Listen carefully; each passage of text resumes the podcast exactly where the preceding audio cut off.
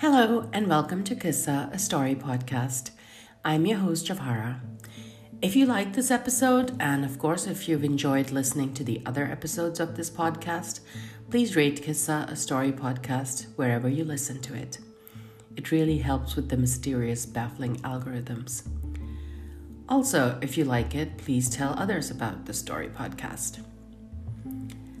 Listeners, we are not alone. We've never been alone. We never are alone. There are others among us with whom we share our human world. Sometimes the curtain between our world and theirs flutters and lifts slightly, and we can see them. They can always see us, however. Remember this. Let's stand by this translucent boundary between our worlds and see what we can see through it. Settle in. Our first story is from the 1940s, just a couple of years before India's independence from Britain in 1947. Um, it involved one of my father's younger brothers, in fact, who at this time was a teenager. He was a normal boy who went to school, played cricket with his friends and brothers in the evening, got into all kinds of mischief that young teenagers do. Until one day, upon his return from school, something changed. This change happened suddenly without any warning. He began hap- having what were thought to be epileptic fits and seizures. He also spoke gibberish screamed and cried for hours. He deteriorated fast, and soon he was in such bad shape that he couldn't go to school for six months. His parents scrambled trying to find out what had happened to him. Something about his condition was quite scary. I mean, scarier than all the other sudden symptoms. His hearing seemed to have become almost superhuman. He knew things he should not have known. Once his parents were worriedly discussing his condition in hushed tones, maybe five rooms away from his in the large house where they lived. He screamed and screamed and said, Stop talking about me. You don't know anything. He doesn't like it when you talk about him. He will kill you all. He? Who was he? His family was terrified and confused. Should they call a doctor or a Maulana, which is kind of a Muslim priest? They called them both. The doctors were confused as my uncle was displaying symptoms of many possible psychological conditions, or whatever conditions they knew about in the 1940s. But how could all of these conditions affect him simultaneously? This was unprecedented. Upon seeing the Maulana, my young uncle began laughing loudly. He mocked the holy man and his white beard and asked lewd questions about his wife, using, surprisingly, her first name familiarly. In those times, the cleric's wife lived a secluded life in Parda with no interaction with men outside her family. No one in my father's family even knew what her first name was or who she was. The Maulana asked him who he was talking to, for he knew he wasn't talking to the respectful teenager he had known before. My uncle, who was not my uncle, laughed again. Finally, however, using prayers and persuasions, the secret was out. The boy, my uncle, had angered a jinn. Furious, the jinn had possessed him to punish him. But how? His parents asked. How could their 13 year old son have angered an ancient jinn? They asked his brothers and his friends, and along with cryptic clues given by the jinn itself, they cobbled together an account of what must have happened. My uncle, my father, his two other brothers, and some friends walked to school and back every day. Often, they cut through an old, decaying Muslim cemetery. One late afternoon after school, as they reached the cemetery, my uncle had to pee. For some of my listeners, let me tell you something about Muslim cemeteries.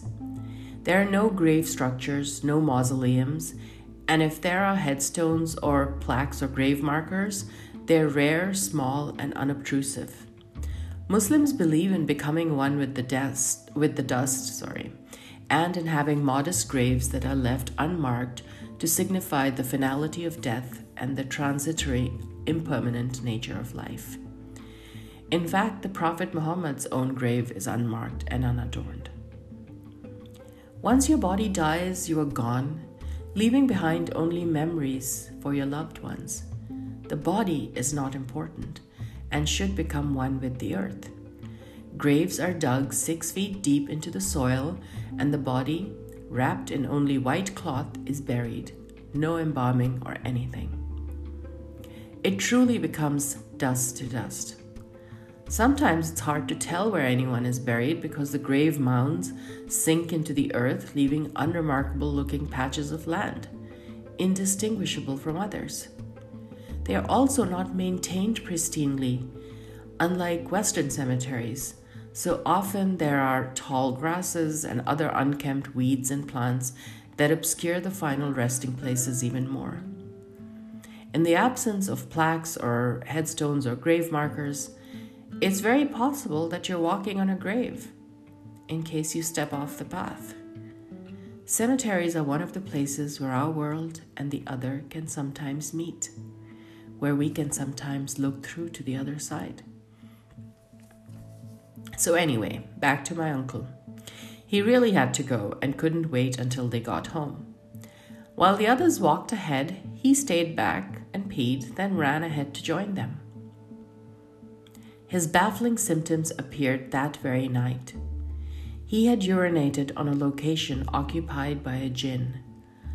Irate at this insult, the jinn decided to punish his transgressions by attacking his mind. The Maulana advised my uncle and his father to go to the cemetery for seven nights, light incense sticks, pray and recite the Fatiha, that is, the Muslim prayers for the deceased. Then each night my uncle apologized and begged for forgiveness. Unsure it was going to work, they took his advice, forcing my uncle to go with them and do what needed to be done. On night number seven, his symptoms disappeared as quickly as they had started. He was free, forgiven. My uncle lived to the age of 80, married, had children, earned a PhD, and became a professor.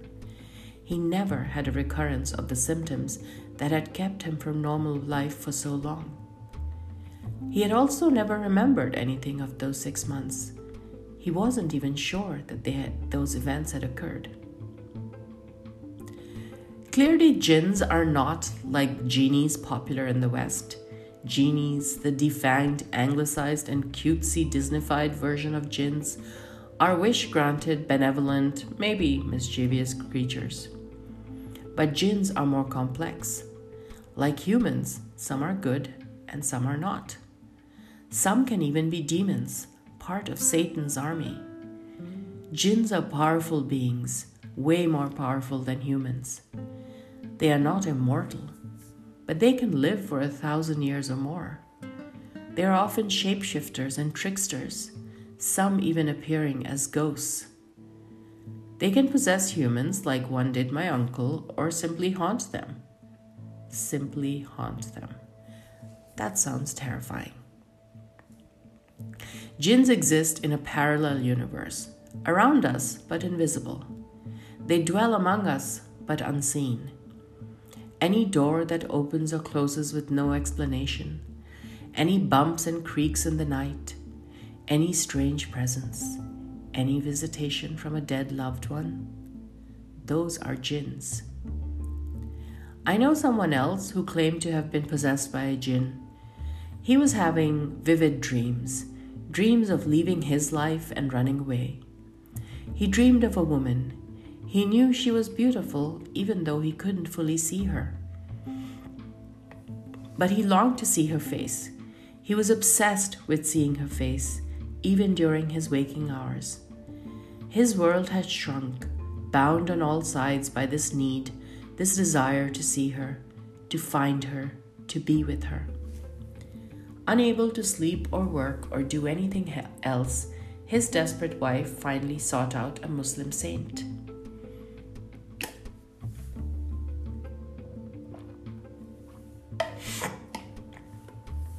The man walked into a darkened room with the shades drawn, hazy with incense smoke, the smell of roses permeating everything.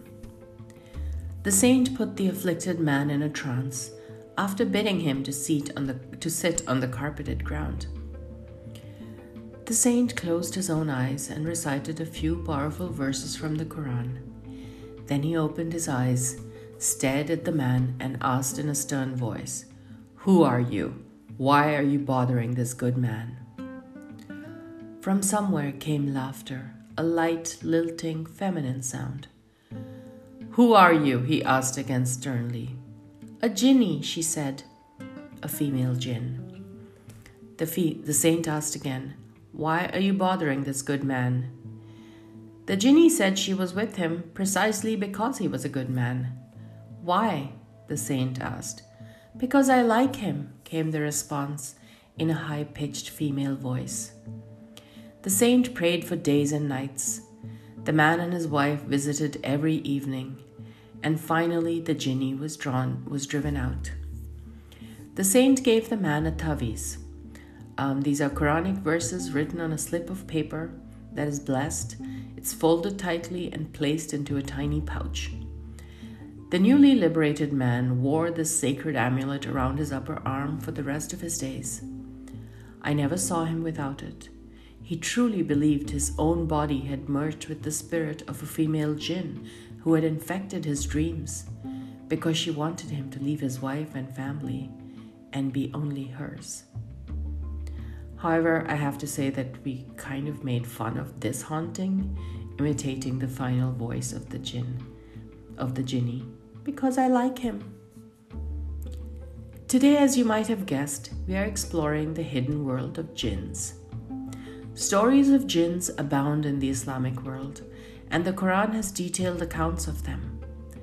While jinns are associated with Islamic lore, um, there's strong evidence that their origins are pre Islamic, meaning they were probably absorbed into the new religion. According to Islamic and really all Abrahamic faiths, humans are made of soil. The name Adam, in fact, means made of the earth. Jinns, however, were also created by Allah, but were made of fire. Not just any fire, the very tip of a flame, a smokeless fire. This doesn't mean that they are beings of fire or that they are fiery beings. It just means their origins came from fire in contrast to humans. Listeners, while I don't believe in the supernatural myself, at least I don't think I do, at least in the daylight, I am fascinated by stories about that world. I grew up with stories of jinns. I lived around people for whom jinns were as real as you and me. The phenomenon that other cultures and religions attribute to demonic possession, ghost haunting, zombies, and vampires, are all attributed to various types of jinns in the Islamic world. Though largely unseen, jinns delight in tormenting the God fearing, and especially those who spend a lot of time in prayer, especially when they are weak because of illness or ill health. I guess this is as good a reason to be an atheist as anything. I'm trying to avoid jinns by not being God fearing or praying much. Anyway, we had some relatives who lived in an old, so by this I mean at least a hundred or more years old, sprawling house in another city. Like many traditional homes in India, this house was built around a central courtyard on the ground floor, and on the second floor or the first floor if you're in other parts of the world and not the US, the the next floor over. I'm overthinking this. Anyway, on the next floor up, the courtyard was mimicked by a central terrace. So there were rooms arranged around an open terrace, just as on the ground floor there were rooms around, arranged around an open courtyard. And on that um, upper floor is where the family spent a lot of time, and during the hot summer months, this is where most of them slept. The entire large terrace would be sprayed with water to cool it down. Then, string cots festooned with mosquito netting were laid out, and the family would sleep under the stars. The cooler evening and night spent under the stars made for a pleasant slumber. The family matriarch and patriarch prayed five times a day, as all good Muslims are supposed to do, and spent a lot of time reading the Quran and being, I guess, goodly and godly. There are dozens of stories centered around this courtyard, so I'm just relating some of them that I've heard. This family coexisted with jinns. Almost every night after the family settled in for the night, upstairs on the terrace, a ruckus would start up in the deserted downstairs. It sounded like someone was loudly dragging metal boxes and trunks around on the tiled floors. There would also be loud whispering. If anyone from the family was brave enough to head downstairs and investigate, everything would fall silent.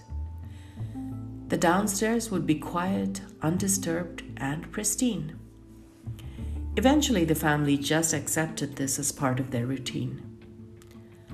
One of the boys of the family woke up in the middle of a night once to use the restroom.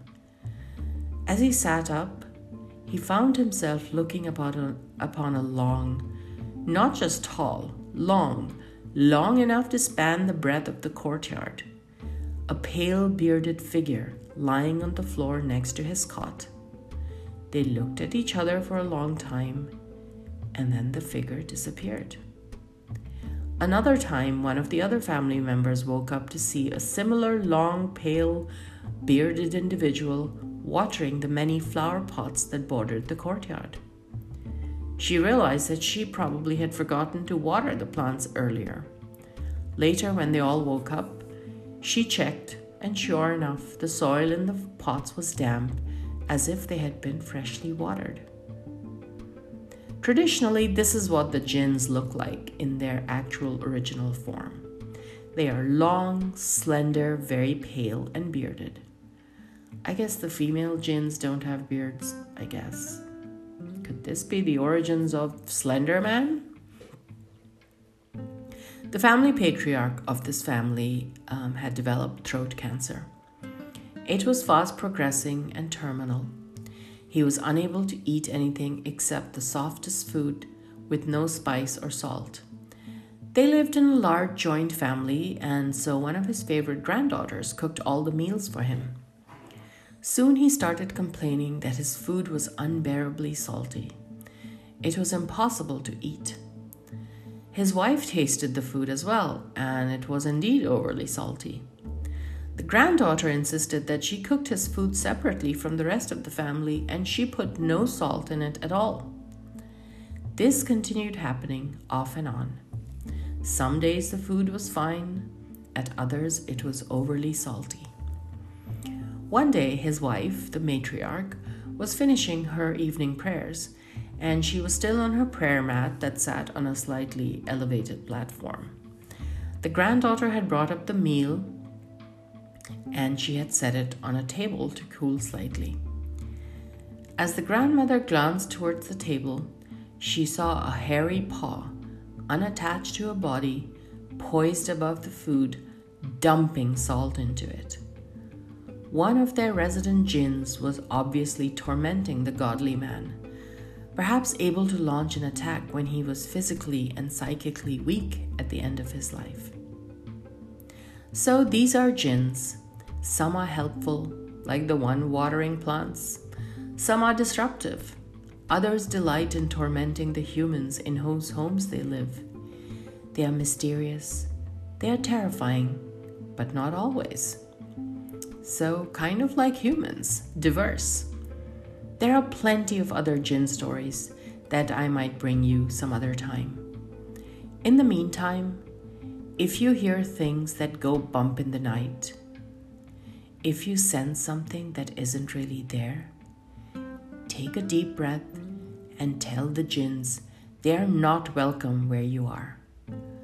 I think that'll help. It's worth a try, right? As always, this was Kissa, the story podcast.